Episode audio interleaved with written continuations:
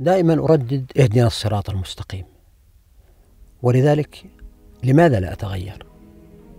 التغير هو التعلم الذي يساعد على مواكبة الجديد على الانتقال من التبعية والتقليد إلى الاستقلال والاجتهاد هو الاستجابة للفطرة حيث الكون كله يتغير الدين بطبيعة الحال ثابت لكن الرأي البشري متجدد والذي كان يقول صلى الله عليه وآله وسلم يا مقلب القلوب ثبت قلبي على دينك. هو نفسه كان يقول اهدني لما اختلف فيه من الحق بإذنك. مكة غير المدينة.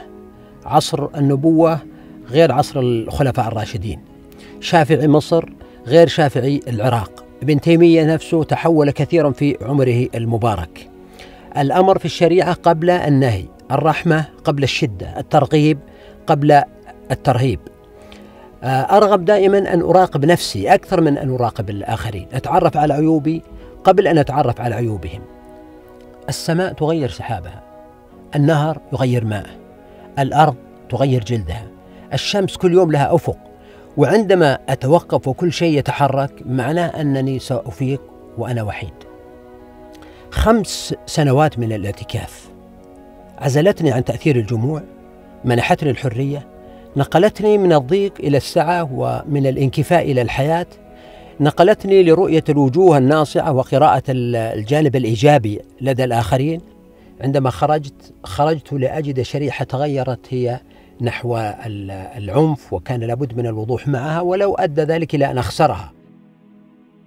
هل أتبعك على أن تعلمني مما علمت رشدا؟ لكن هل أتبعك على أن تطيعني؟ هذه لا, لا أستطيع أن أستوعبها. لأن عندي أغلى شيء عندي هو حريتي.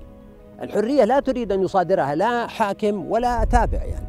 علي أن أواصل المسير ولو عثرت. نعم أعثر وأعثر ولكني أحاول النهوض سريعا.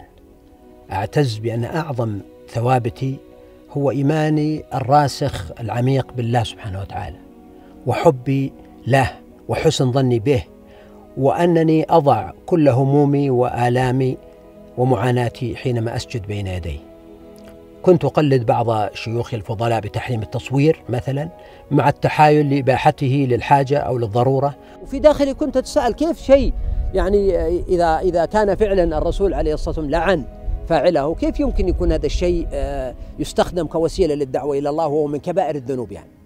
الآن مع تغير الواقع لا تجد أو لا تكاد تجد إلا النادر من يقول بتحريم التصوير دون أن يكون هناك بحث جديد وإنما الواقع هو الذي فرض الشيء هذا. من الشجاعة أن يفتح الفقيه الأبواب القابلة للفتح بدلا من أن ينتظر أن يكسرها الآخرون.